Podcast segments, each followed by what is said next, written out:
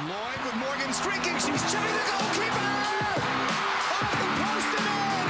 Hat trick for Lloyd. The pay disparity between the men and women is, is just too large, and, and we want to continue to fight. Uh, the generation of players before us fought, and now it's our job to, to keep on fighting. The pay cap for the women's Major League Soccer players is 11 times less than the pay cap for men's Major League Soccer. 11 times. Rapinoe gets a crossing. It's towards one man.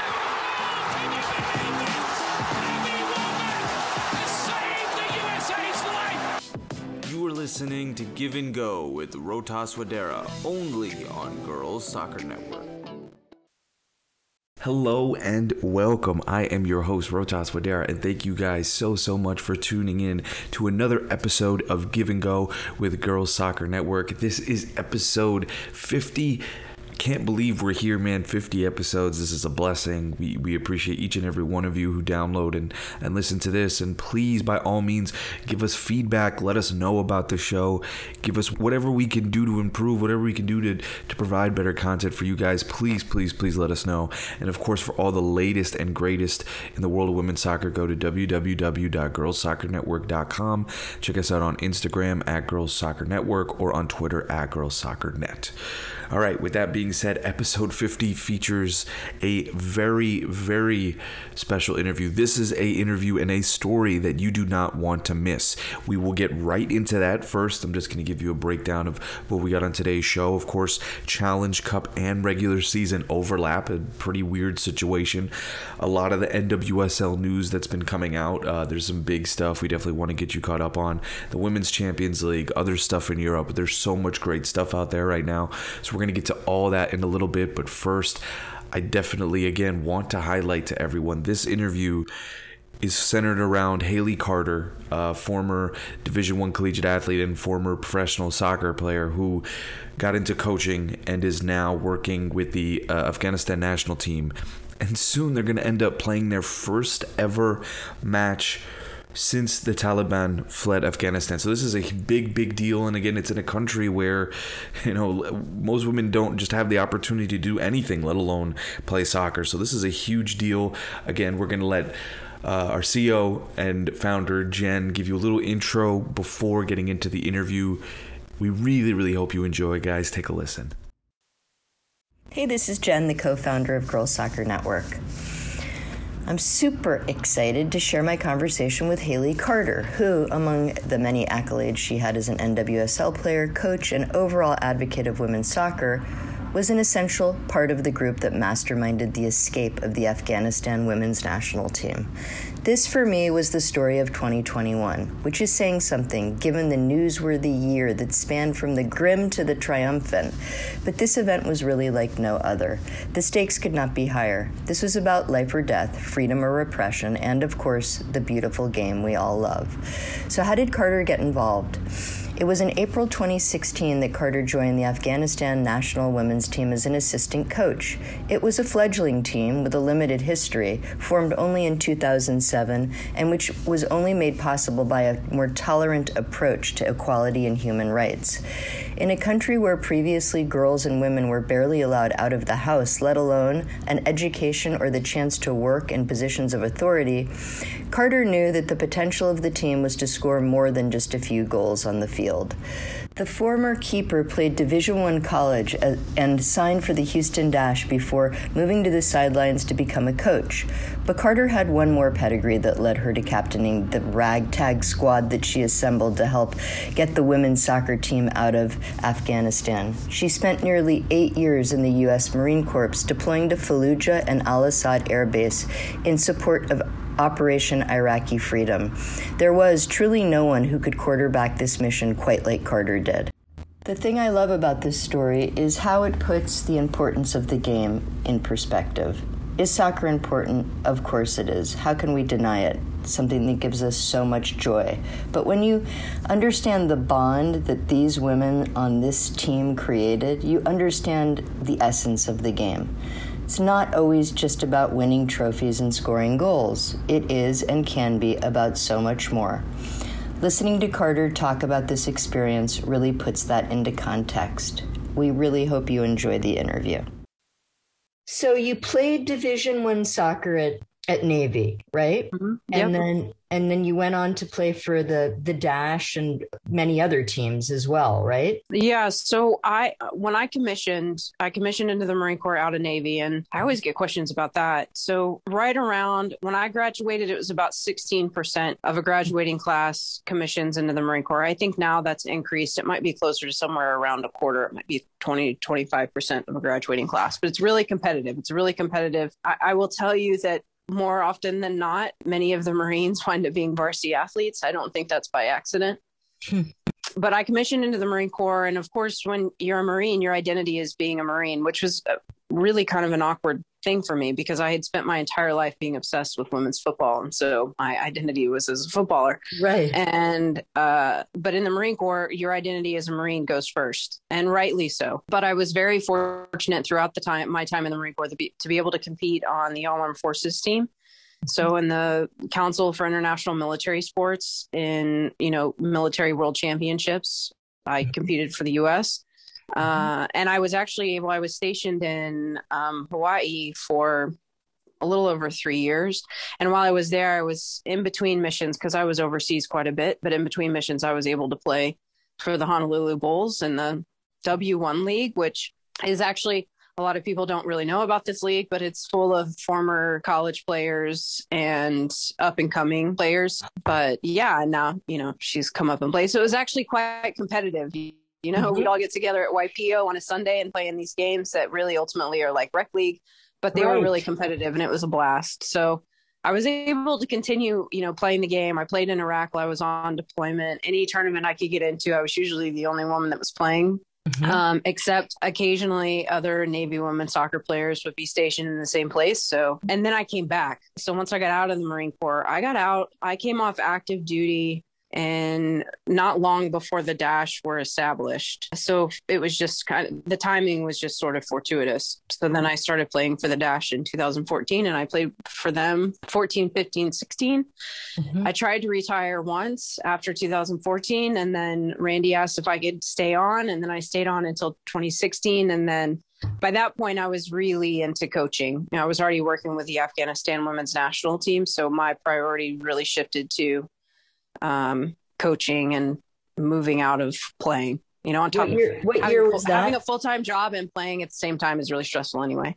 Oh that yeah. was uh that was 2016 so i retired from playing professionally in 2016 So okay, and then you started to coach the the Afghanistan women's national team then. right so i was actually coaching them halfway through that season so there was um, a portion of the 2016 dash season i missed about a month of that season because i was in camp with them in san francisco or i was in europe scouting players so I had already started coaching. I had coached while while I was playing for the Dash. I was coaching as a volunteer assistant. I started at Huston-Tillotson, and then I um, worked at um, Sam Houston State for a while, and then I transitioned to working, you know, solely with the Afghan women's national team as the goalkeeper coach. Yeah. That's um and so so many kids and girls in our community are fascinated by this this moment. Can you just talk me through how you got these women out of Afghanistan? Yeah. So I think what's really important and and I've had a couple various groups reach out to me about you know doing a keynote to to talk about this and Mhm. and one of the the biggest themes I try to impress upon folks is that we were only able to do this because of the trust that had been established well before the fall of Kabul. Um, if we did not have the level of trust that we had at that moment with those athletes, we wouldn't have been able to accomplish any of it. Um, and so I think I think what's really important for people to understand is it wasn't just this like group of women who had had a relationship as coaching staff or program staff with the Afghan women's national team and we just swooped in and got these girls out. It was that the that happening was much much longer in the making. Um over it happened over a period of time. And really what started that the sort of building as a family was from the very beginning. So in 2016 Uh, I came on as the assistant coach. Kelly Lindsay came on, who's a former U.S. international. She came on as the head coach. Khalida Popal, of course, was the program director. Uh, we hired Joelle Muro, who is now an athletic trainer for Gotham okay. in the NWSL. Uh, she's a good friend of mine. She was working with FC Dallas at the time. Okay. And we, so we tried to create essentially an all woman staff. The only male we had on staff is uh, Dr. John DeWitt, who is a sports scientist that I believe works for the Cubs now. Um, he was our sports performance guru for the dash when I played. So I had a bit of a love hate relationship with him, but he was brilliant, which is why we brought him on. And his wife, Nazreen, is Egyptian. So he also is very sensitive of culture mm-hmm. um, across the Middle East, the Levant, he, Central Asia. He, he really understands that. So, so we, we, put this staff together geared towards building trust with families and i had to have conversations from the very beginning to convince families, hus- husbands, fathers, mothers to let their athlete participate. And mm. and it took a lot of convincing because there had been a history of corruption and abuse in the Afghan Football Federation for years prior right. to us coming in. And so you know, we had to convince these families that listen, we are going to take care of your athletes no matter what. They are our number one priority. Their health, safety, and welfare is our number one priority. Of course, we want to be able to compete, but this is much bigger than that. This is just about getting these women out and letting them be the examples that they are for society and what Afghan women are capable of achieving. And so that process started right away. And then you get into in 2018 we had the sexual assaults uh, allegations that had come out while we were in a, a, camp in Jordan. We were playing two friendly matches against Jordan. And um, Prince Ali had invited us in, you know, it's, it's mm-hmm. his role in charge of the, the JFA had brought us in. Um, and as we were departing camp, we there were things that were happening during the camp that were just really inappropriate. I had caught and one of the male assistants who came from Afghanistan who was not on our staff, but of mm-hmm. course the Federation sent these two male individuals. Um, I caught one in a room with an athlete, and I was like, "No, under no circumstance are you to ever go into an athlete's room unaccompanied by anyone else. Like that's not going to happen." Right. Um, so we had some some small things come up like that, and and uh, but as we were departing, you could tell there was something that was going on with the players that were in Kabul. And as you started to peel that onion back, um, it became abundantly clear that there were athletes who were being sexually and physically abused. And and we're not going to tolerate that right? That's happening on our watch. Like kelly and i feel personally responsible for that. And that's the one thing that we assured parents and husbands and and families that we would not, not let happen. So naturally you know we want to pursue that through to ensure that those individual staff members, men, are no longer allowed around women athletes. I want them out, period. Right. Um, you know, so we went to the federation. We told the president of the federation that um, these two individuals are no longer to be associated with the women's national team. They need to be removed right away. And of course, one of them got promoted to being in charge of the legal committee, uh, and the other got promoted to being in charge of the U17 boys national team. So, so what? right? Yeah, wow. Um, so of course, immediately we continued to push that and continued to push that. And, and as word spread that, you know, these, that Khalida and these two American women coaches are pursuing and chasing this down, more women who had been abused started to come out and tell their story to us. And so it became abundantly clear that this was a systemic issue. It was horrific uh, the stories that we were hearing were just, I mean, awful, horrible. And so, you know, we went to various individuals in AFC, we went to various individuals at FIFA, and, you know, we just couldn't really seem to get anywhere. FIFA at that point had uh, a very unclear reporting structure for making an anonymous report of abuse. And no, and, and we actually, we tried to follow the FIFA protocol for reporting abuse twice. Uh, we reported through this link that they had buried on their website. And of course, I can't tell you where those reports ever went to because we never heard anything about it. So naturally, when you want to make something happen at FIFA, you have to go through the press. Right. Um, and so meanwhile, we're trying to do as much investigative work as we can uh, to learn more about what's happening to these athletes and what's going on so we can start to build a case. Meanwhile, you know, we've got a strategic sort of relationship with Susie Wrack at The Guardian. We're thinking about the New York Times and AP and how can we really start to put pressure on FIFA to investigate this because clearly there's there we have enough here and not only at a sporting level but also at a criminal level within Afghanistan these are crimes uh-huh. uh, and so also working with prosecutors in and the attorney general in Afghanistan to start to develop a case against these individuals. And of course, the primary individual was the president himself of the Afghan Football Federation, Keramuddin Karim.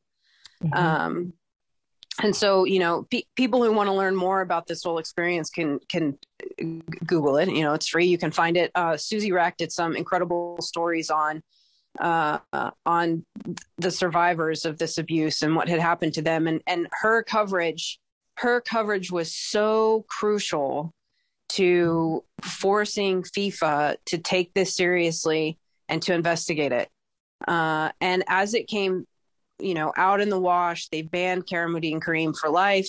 You know, mm-hmm. he's been fined a million Swiss francs. How they're going to get that money, I have no idea. Mm-hmm. Um, you know, he's wanted by Interpol. The attorney general in Afghanistan prior to the fall of Kabul had been searching for him. Um, so it, this was a big deal. And of course, he tried to appeal it to CAS. And mm-hmm. the really interesting thing is that CAS, um, you know, we had to set up whole processes both with FIFA and the ethics committee and at CAS on how to navigate these sorts of issues because you know CAS is used to dealing with match fixing and right. things that things that are, do not involve sexual assault survivors. Mm-hmm. Um, and so, you know, we really had to help them develop a roadmap of how to hear from survivors, how to protect their identity, uh, and essentially running what would would be akin to a, a criminal investigation and a criminal trial. Mm-hmm. Um, you know they don't have processes in place for that. So we really had to help establish that. And as a result right you've seen um, you've seen incidences of abuse come out of canada come out of haiti come out of uh, various nations in africa. Come it's come it out of now our own our own our country. own correct. Yeah. right? So so we've sort of those women and i think you know god bless them because so many of them something that's important for people to realize is that our players who are members of the afghan diaspora who were based outside of afghanistan back in 2018 were asked to sign a contract by the Afghan Football Federation that basically limited them, it prevented them from talking to anybody in the press without express written authorization from the Federation to do so. And we all knew it was a ploy to get them not to talk about what we were investigating. And those mm-hmm. women, who for the most part were the starters of our national team, refused to sign it and therefore were never invited into an Afghan Football Federation camp again. At the end of 2018, um, the Afghan Football Federation took a contingent to play in the CAFA championships, and not surprisingly, they didn't perform well. They didn't invite a single one of our um, starters, aside from one individual, um, they didn't invite any of those starters in. So essentially, those women outside sacrificed their international careers for former teammates some women they didn't they didn't even know they'd never mm-hmm. met they didn't know them but they were willing to sacrifice their careers for them. And i think you know for me that is the first time in my life i have ever seen elite level athletes make a sacrifice for each other. Mm. and and i think in the united states and i'm just going to say this i think it's something that we've struggled with. Um, you know athletes in the united states care very much about their well-being very much about what their ability to put food on their plate and pay their bills and mm-hmm. and do that. And i can appreciate that. I can appreciate that stance so so when women literally sacrifice their international careers for other women that they've never met before it needs to be appreciated for what it is because it's it's unprecedented and uh, so long story short right we you know we were having to get women back in 2018 out of kabul in the middle of the night uh, getting them flights out, making sure we had to Western Union cash in the middle of the night. Once we got them to a location, we had to keep them off the grids. They weren't using cards.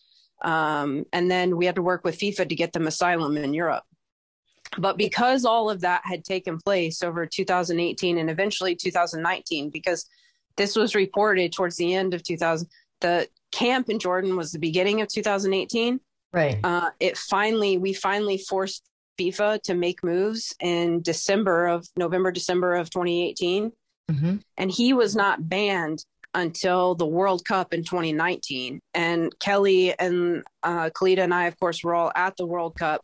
hmm And um, we had been putting pressure before the World Cup for this to come out for him to finally be banned.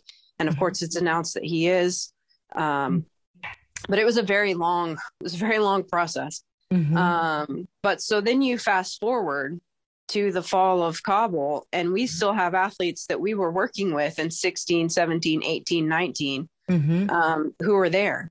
And so they knew already that our where we are coming from is that your health, safety, and welfare is our number one priority.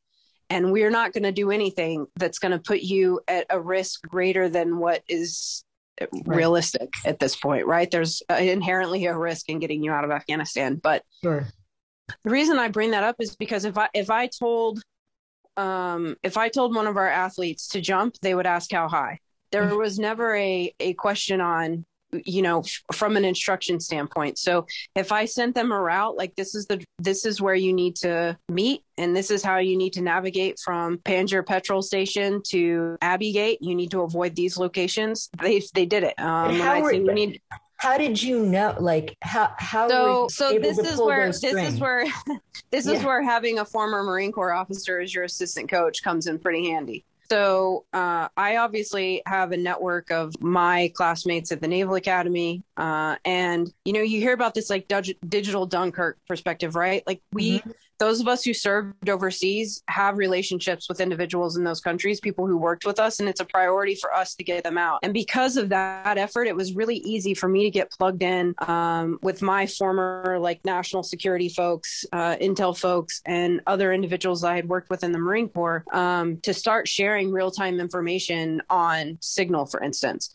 All of us are trying to get our people into the airport but knowing where are taliban checkpoints out so sharing grid coordinates for that. And i was essentially going into this is where you start to get to the more like operational side of it but i was going into google earth and creating overla- overlays using paint right? Everybody's got paint on their computer. Mhm. using paint to show to mark where Taliban checkpoints were based on grid coordinates that were being communicated to me in real time because you have an individual who's on the ground near the airport who's talking to a colleague of mine who's working to get that person out and that colleague is sharing with the rest of us hey my contact on the ground just reported that there's a Taliban checkpoint at this grid coordinate. So then I would go and mark where that Taliban checkpoint was. So I knew where my I knew where our athletes were at. So when it was time for them to move to the gate to, to try and get in like I knew the route that they should go to avoid Wow. um, as much you know Taliban presence as possible. Um, so Mm-hmm. that that was really fortunate. But again, the point here is that they, there was a trust that was built up Sure. over that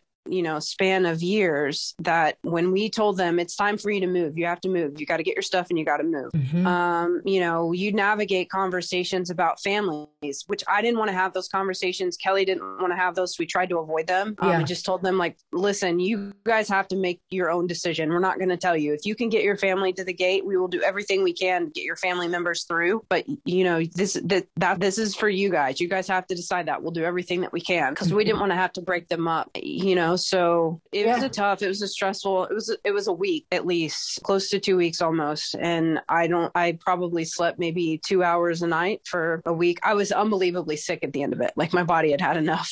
Right, Uh, right. But what in, in just Yeah. an incredible story. It, it to be honest, it's so wild. I think that if I opportunities have I had to give a keynote speech on it, it I've I've essentially not given a keynote speech. I've used photos and screenshot things that we have shared you know while that week was happening both with athletes and as a group and shown pictures that, like the overlays that i was telling you about that we put together that you know would not have been marine corps worthy i mean i made overlays in the marine corps that were like some pretty high speed things but Right, right. these were these were pretty simple but they were effective but just showing people that because i think when you when you see it and and what it really looks like you because when you hear the story it it sounds like it's an impossible miracle because it really was It Yeah. really was.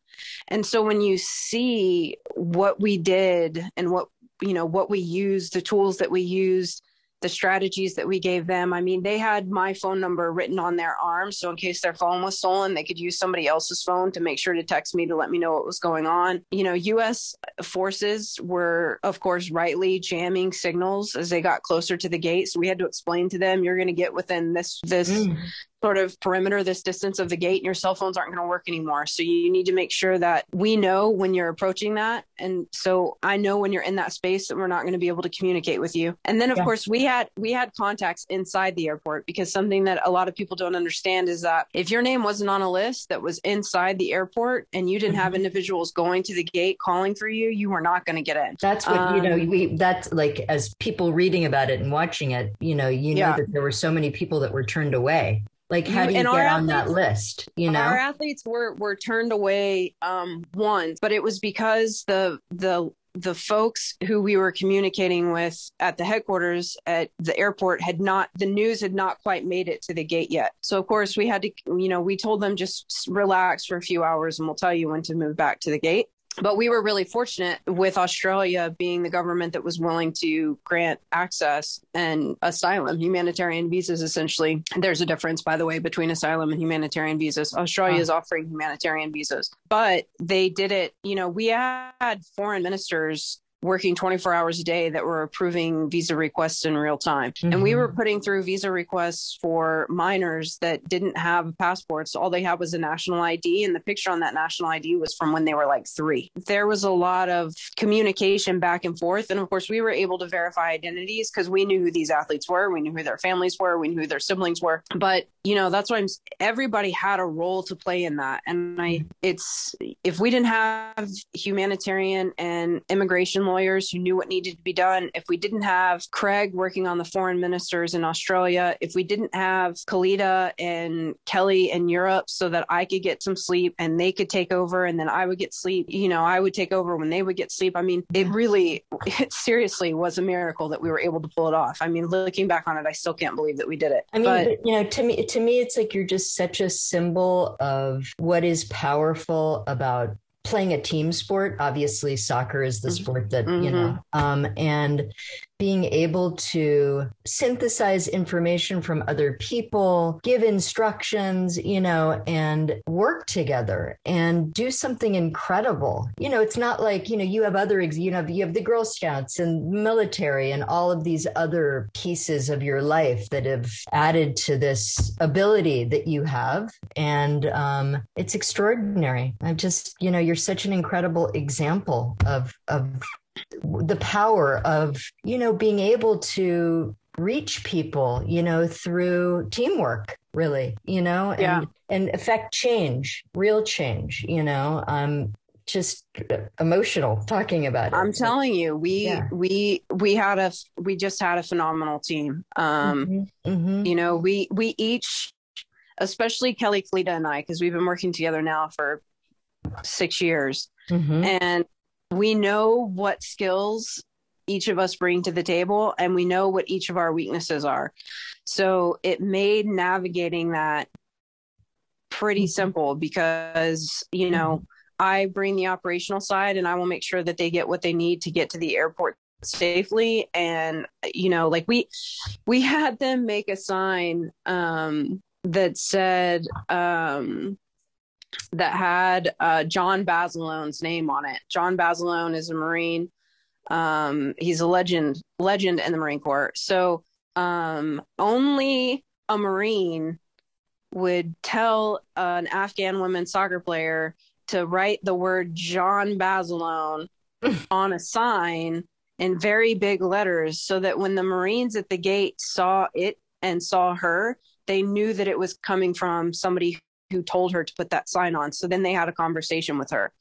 Um, and I will tell you that the the very first person to get our team captain through the gate and three or four other athletes that she had with her um, was a Marine who wound up being killed on that last day in August oh, um, in that explosion. So you know that that young man genuinely saved lives. And I think we all need to appreciate all 13 of those individuals um, truly saved lives of people that they didn't know, and Yeah. of young men, women, children uh, that were not combatants. And they did it in an environment that, you know, as a Marine myself, it's something that all of us have struggled with watching it happen from here.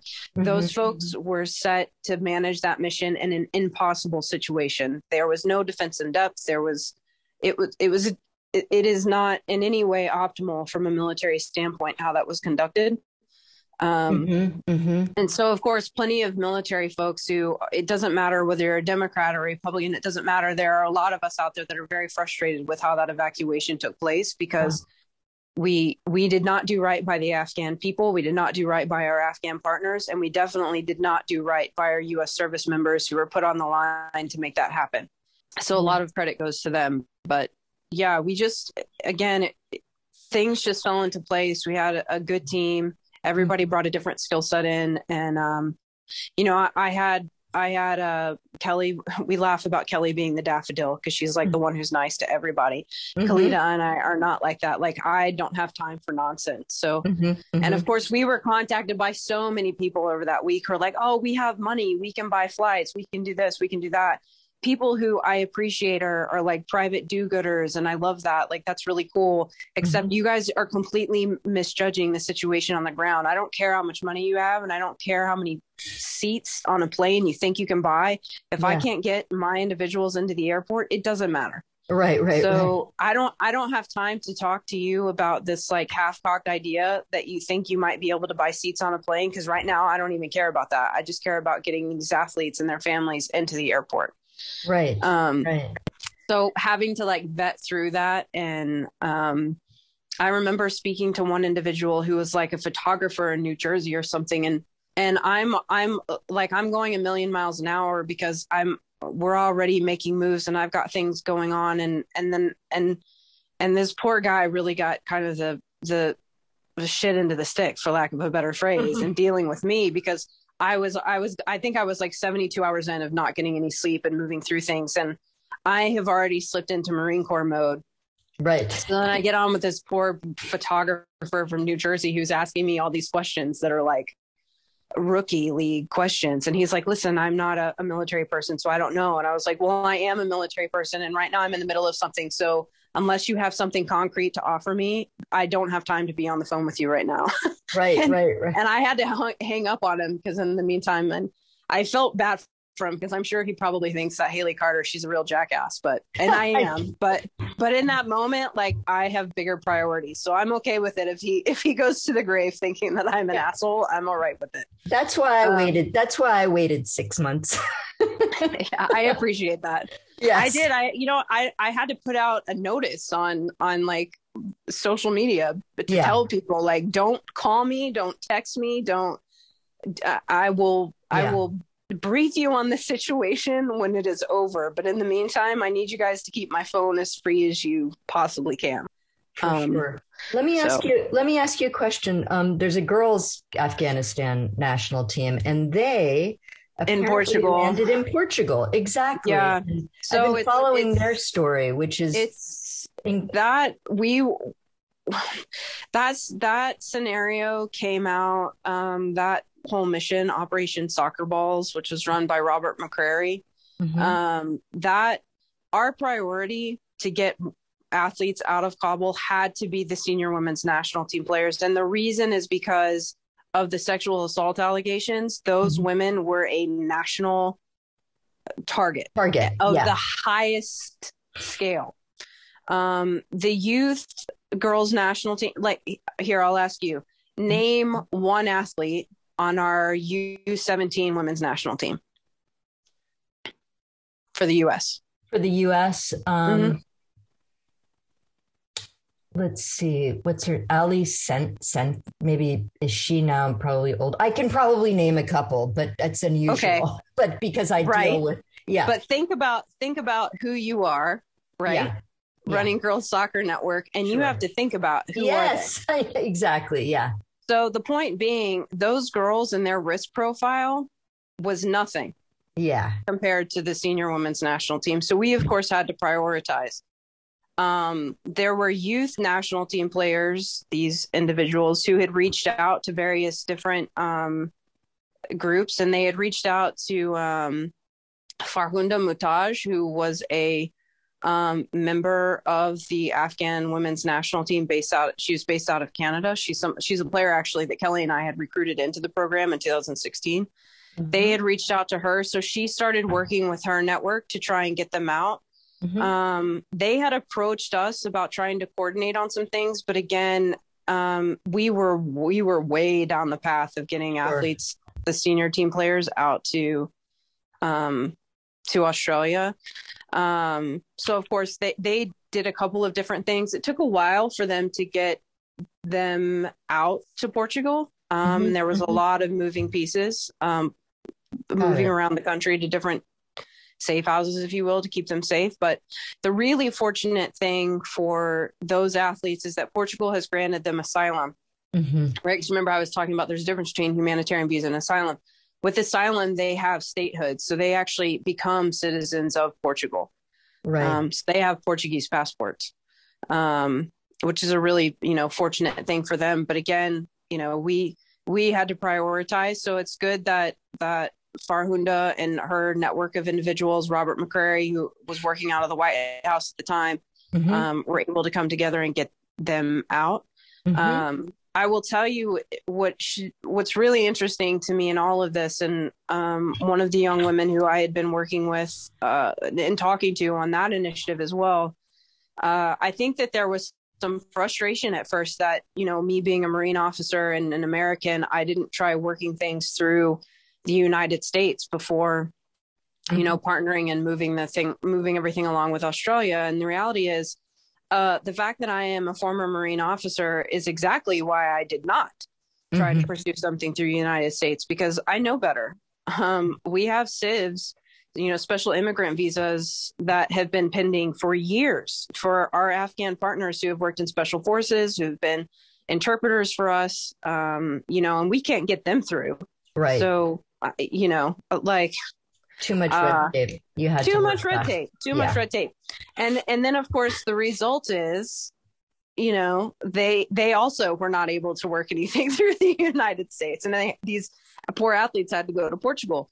But I think mm-hmm. that, that that's a testament really to how poor the American approach to working with our partners has been. And um, and I know in today's, you know, the current political discourse, people struggle with the concept of Afghans coming here because, you know, the vetting and they're they're Taliban and they're terrorists and and that's just nonsense. It's just mm-hmm. nonsense.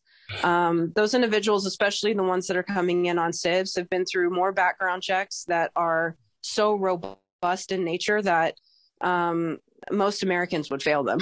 so, right. Um, you know, so it's it having compassion. I think as as an American community and and welcoming Afghans as they uh, try to rebuild their lives is is really important for me, and that's another key theme I always try to impress upon folks when I talk to them about this. Is that you know we we just need to be compassionate. Nobody, nobody, and this is especially true now in Ukraine. It's true in Afghanistan. It was true in Iraq. It was true across, uh, you know, Uganda and their civil war.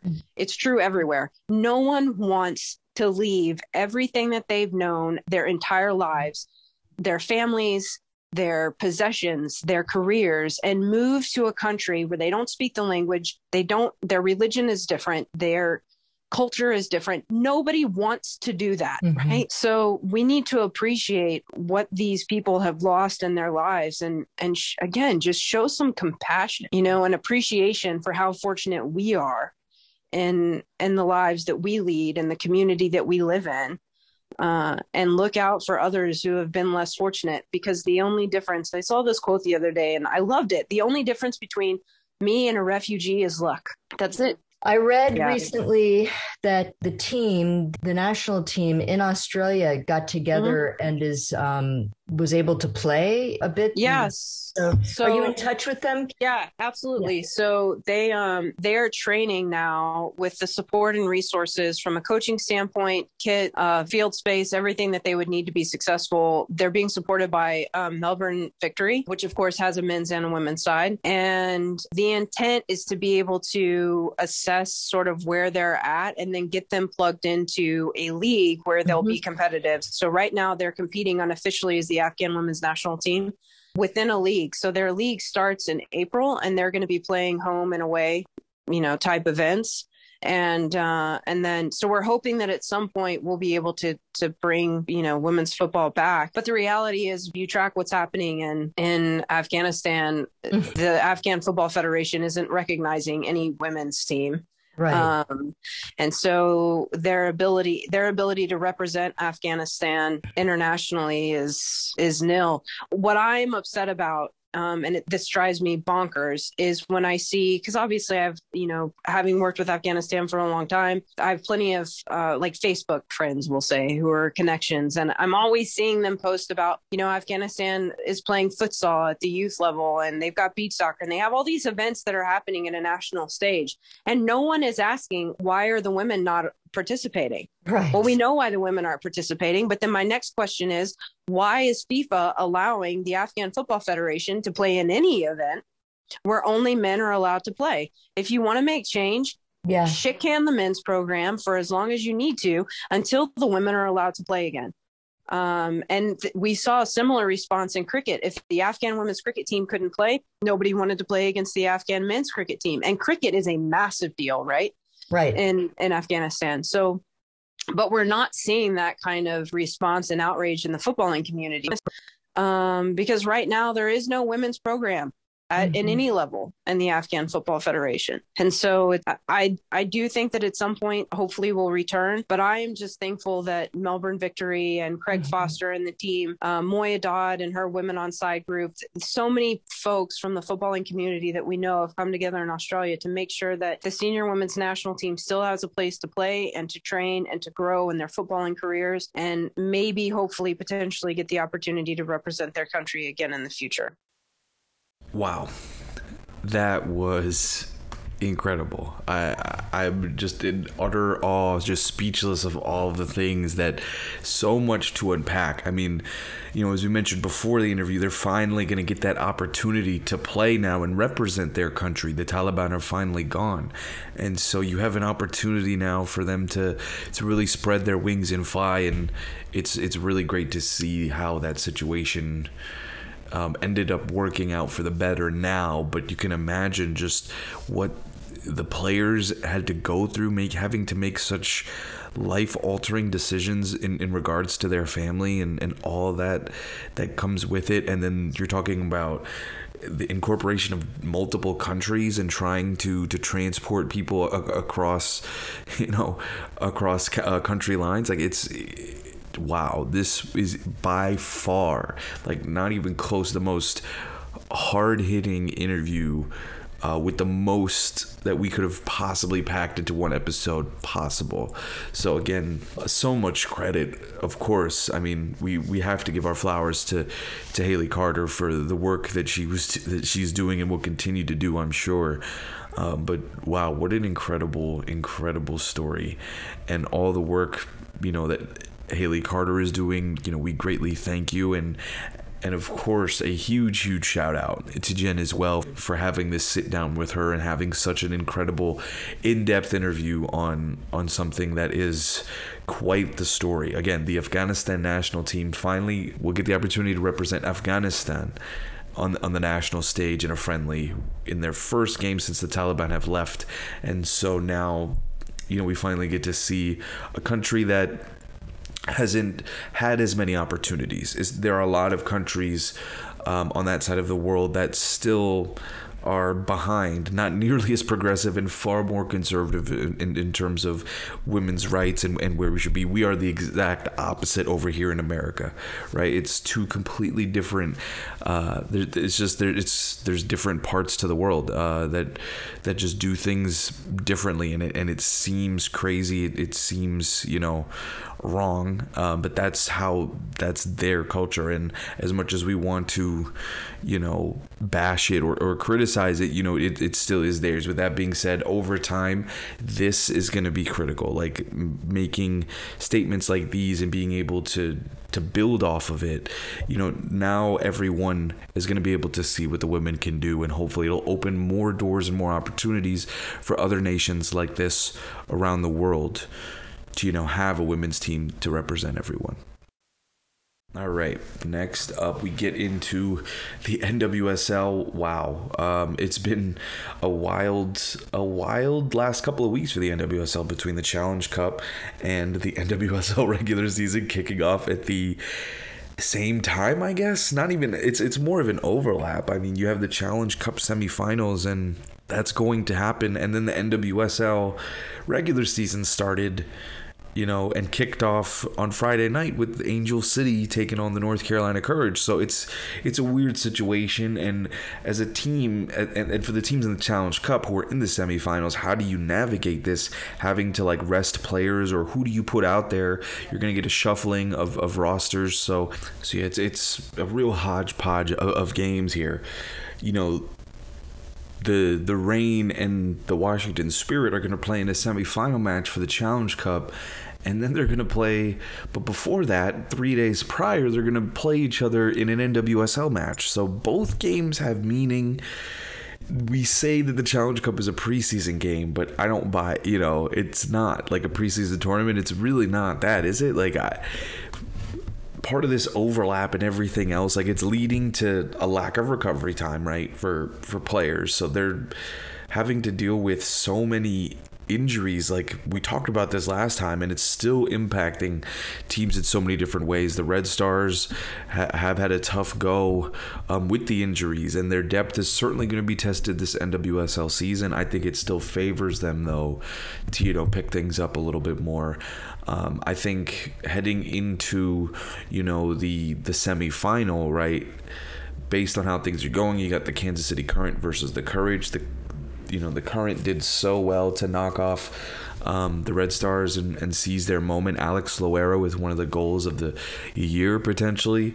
So if you're the current, I think I think you're in a great place with how things are going around the organization. Yes, they did lose the first game of the NWSL season pretty handily, but in a cup competition like this, with all of those former courage players getting to go up against their old team you know like kristen hamilton is absolutely going to be ready hailie mace is going to be ready will sam Mewis play not entirely sure but either way a lot there's a lot of familiarity here between these two teams and I think my pick is probably the North Carolina Courage. I got the chance to to watch them live. More on that in a minute, but I think the courage here are the team that should get this done. They they look like um, they're starting to get back to their old selves. They're regaining that identity again, and so for me, I'm taking the courage the whole way. Uh, it would be a big upset for me if the current can keep this rich run of form going, bounce back from the loss, and get this win. It's entirely possible. My pick is is for the courage, though. I think Debinha is just uh, for me, she's the MVP of the league, arguably the best player. Um, Trinity Rodman, of course, and some other players will, of course, be in the discussion. Mallory Pugh, Alex Morgan.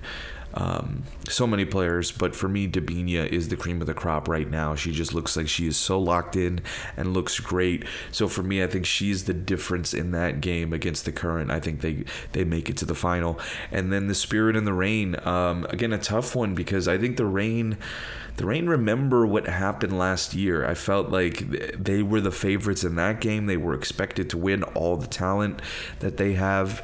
Really, you know, they brought the most talented and deepest team here to the Challenge Cup. So they are the favorite of the four teams, I believe, the OL Reign. I, I would pick them to win it all. I think they should get past the Spirit here. I think you know this spirit run really i mean it really comes down to for the OL Reign have you found a way to slow down Trinity Rodman? Is there a way to slow her down at all? Because there's no one fast enough to try and shadow her right? All she needs to do like if, if she's running around all over the place you better have a player that has the stamina and the ability to shadow her and make every single touch that she has difficult. Because right now it's just far far far too easy for Trinity Rodman out there.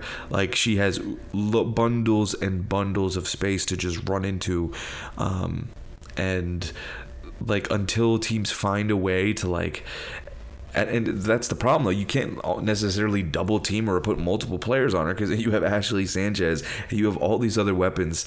Uh, so that's what makes the spirits so so good right? Is you can't take away just one piece. Like Rodman has to have her space because if you don't if you close down her then Sanchez gets more space to do what she needs to do. And then Kelley O'Hara gets more space on the right wing from that right back spot to bomb forward. So there's all different types of things that the Spirit are going to come at the Reign with. I feel like though after last year um, and how much more time this Reign team has had to come together even more, I'm taking the Reign and I'm taking the courage and I like the Reign to win the Challenge Cup, but we'll see. We'll see how it goes. Of course, if if you feel like you know, if you got to pick, please share it with us all on our socials, wherever that may be.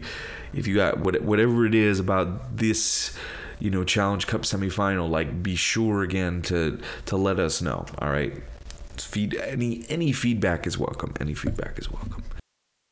All right, so yeah, that was the Challenge Cup, right? And we've talked about the injuries.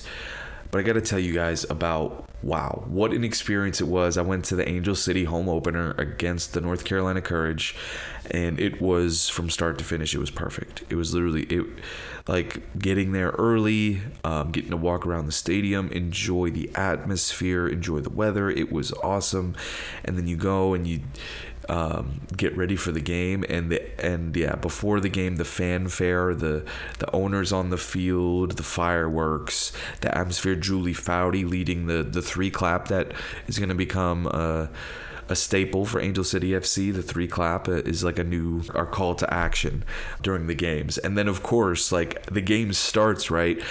My expectations honestly weren't too high after the initial challenge cup games but they have really pulled together defensively and they looked fantastic fantastic defensively. Um, the goal within two minutes, right? Jun Endo putting in a great ball on the after coming off the corner kick, and uh, Vanessa Gilles heads it home. The her story is an incredible one as well. You know, working from where she worked all the way up from you know the collegiate level to, to France to getting this opportunity now to getting capped by the Canadian national team she's come a long long way. So this is a you know a big opportunity for her and converting that as a defender from you know from across that came in incredible. And then Endo herself who was the woman of the match the player of the match I mean what an effort from her a goal and an assist. I think for them to get the three points like for them to see it through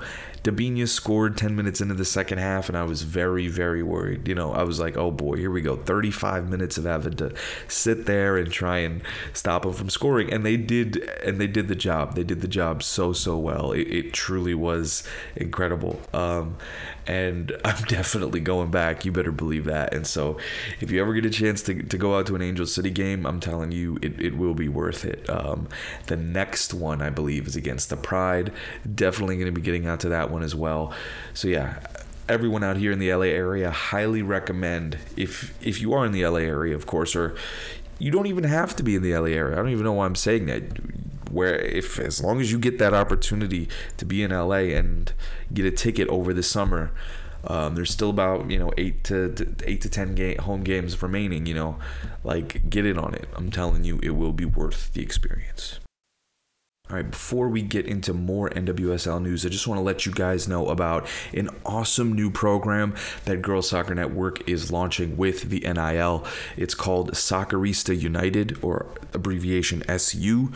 The program allows for young socceristas to grow their game by being mentored by elite college athletes from across the country. Girls Soccer Network has gathered 10 experienced D1 athletes who perform not only on the field but in the classroom and community to teach the future generation about aspects of the game not typically covered in practice. Wow, that is a tremendous, tremendous opportunity. So, again, be sure to follow us on all social media platforms. Check out www.girlssoccernetwork.com and continue to check this out. All right, this is going to be a super awesome program. I know we've got athletes spread out, collegiate athletes spread out across the country. Um, we should have one at Iowa at the University of Iowa, one at the University of Oregon. So like we're spread out across the country, guys. So definitely keep an eye on Soccerista U, a new program from Girls Soccer Network that we're launching with the NIL. Again, keep it locked with us. You definitely do not want to miss out on that. Right, a couple more uh, important notes to get to. Uh, we have the final piece of the puzzle uh, from all of the coaches who were head coaches last year in the NWSL are finally I mean, actually, there's still no guarantee that he's going to be removed from his post. But James Clarkson suspended indefinitely um, after an investigation that was done last year. He says he's shocked, um, but I just find it very, very interesting how um, we all know what the the situation is. There was a chant that was done by the team after they won the Challenge Cup in 2020 that was heard. And Houston has, I gotta say, credit to their PR department. They have done an incredible job of sweeping this under the rug and making sure that there's no video of it, there's no nothing of it, so no one can actually see you know what it what it was but i believe it was a chant of different indian foods and um as an Indian person, it definitely concerned me a little bit. I was kind of when I heard the chant for the first time, I was kind of irked. I was like, "What is the need for this?" Uh, in in some senses, so. Um, for him to get the suspension and to not be fired, I like. Look, I get it. Uh, like, I guess you can't fire him over that, but based on what's been going on in the league, like, we should just cut ties and and, and do it. Um, the, problem is that there's too much at stake here for Houston. He's the head coach and GM. He spent all this time building the team. Granted, look at what the courage and the spirit did moving on from uh, those situations, right? Whoever the lead assistant was or the best possible assistant was able to step up and do an incredible job. So who knows? That could actually be a similar case coming in Houston where the next person up could do an amazing job there. You never know. Um, but yeah, James Clarkson in hot water for that suspension. Uh, we will see if it turns into a termination letter, but no word on that yet. I'm sure more will, will come out as as we keep monitoring the story. But James Clarkson, the Houston Dash, just uh, I mean, we've said enough about th- this whole topic, so I think we can move on from it. It's just a matter of you know how this situation is is going to play out for this particular incident, which we know is not ideal so yeah I, I, will leave it at that with before i before i uh, you know say anything else that i don't want to say that's not nice about james clarkson i'm just gonna you know leave it at that. Um, moving on. Stephanie labbé finally retiring um, after an incredible career. I think you're not only talking about one of the best ever in canada's you know footballing federation like that's probably the best you know karina leblanc i'm sure who we've had on the podcast before will have something to say about this but you'd either put her or stephanie labbé right as the greatest keeper in uh, in canada's history so i think labbé I mean, she's a trailblazer, a pioneer. Like, find me another player that will be like, yeah, I want to make the men's team so desperately that she she really went in the trenches and did that with a Canadian team. Like she really went after it. Um, I do not believe she ended up making the team, but still, like the fact that she was in it and went in there with the point to prove, I think speaks to just her character, her toughness, and and everything about what she embodies is like Canadian soccer. So for her to to be retiring now, it's you know it's a sad sight to see, but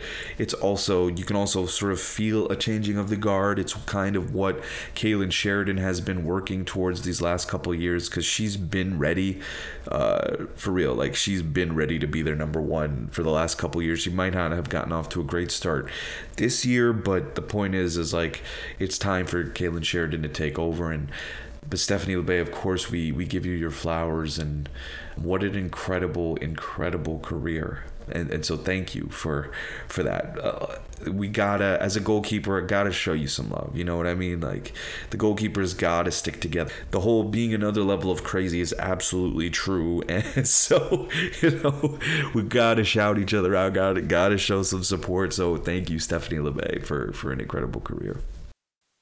A couple more uh, major stories. One, this was hilarious when I saw this. Uh, Carli Lloyd becoming the minority owner in Gotham FC. Now, if this was. Right, it's just so funny how like different athlete can blur public perception in, in that sense so like michael jordan does it in basketball and nobody cares everyone's like okay sure um, whereas you know, like that competitive desire, he can't stay away from the game, right? Same thing applies to Carli Lloyd, but to her, it almost seems like it was borderline like FOMO, like she's missing out on stuff because she couldn't have waited. Like she couldn't have waited a couple more months to do this. Like take a little more time off, Carli. Like really, like take a break. You know, like really, just like take the time that you need but here we are. Um, still involved and not only that but involved with the same team that she just left.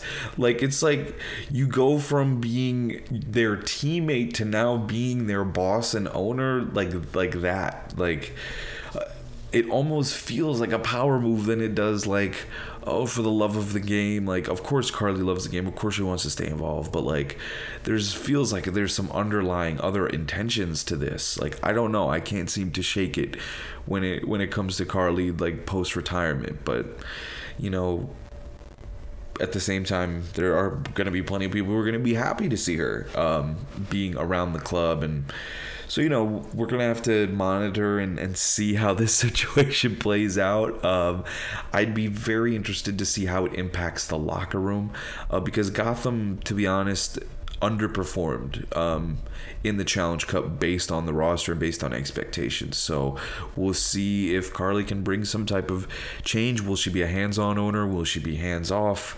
We have no idea, but something tells me she's going to want to be involved in some shape or form.